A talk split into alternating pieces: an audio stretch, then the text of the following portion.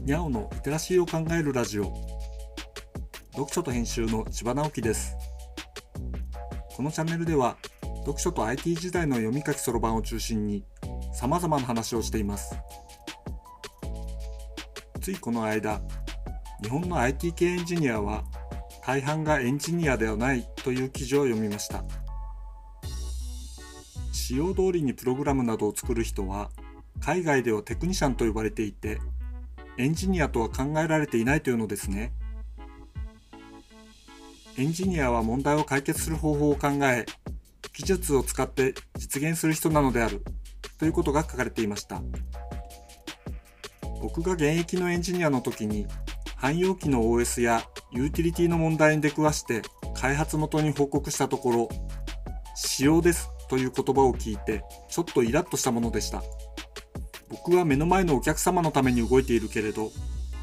汎用製品を作っているところからするとたくさんの利用者の中の一人でしかないわけでそれはそれで仕方がないことではあるのですが明らかにデグレードしているようなものをしようと言われるとカチンときます。そういう結構理不尽なものをなんとかなだめすかすようにしてお客様の問題を解決してシステムを作っていたのです。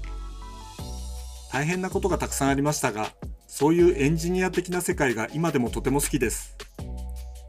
プログラミングを学びましたとかウェブデザインができますとかいう人の中にはこういう問題解決の考え方に行き着いていない人が結構います。それではエンジニアでもデザイナーでもありません。目の前にある問題をきちんと捉え分析しどのようなやり方で解決するかを考える。そういうことができないと言われるままに穴を掘って埋めるみたいな仕事をすることになってしまいます。問題を解決する方法を考え具体的に実装する訓練としてプログラミングはむちゃくちゃ有効な手段になります。片っ端から身の回りの問題を解決していくと豊かに生きていくことができるようになるのです。IT は自分には関係ないと思っているとしたらそれは大きな間違いなのです。読書と編集では IT を特別なものではなく常識的なリテラシーとして広める活動をしています詳しい内容については概要欄のリンクからまたは読書と編集と検索して猫がトップページに出てくるホームページをご覧くださいではまた。Thank you.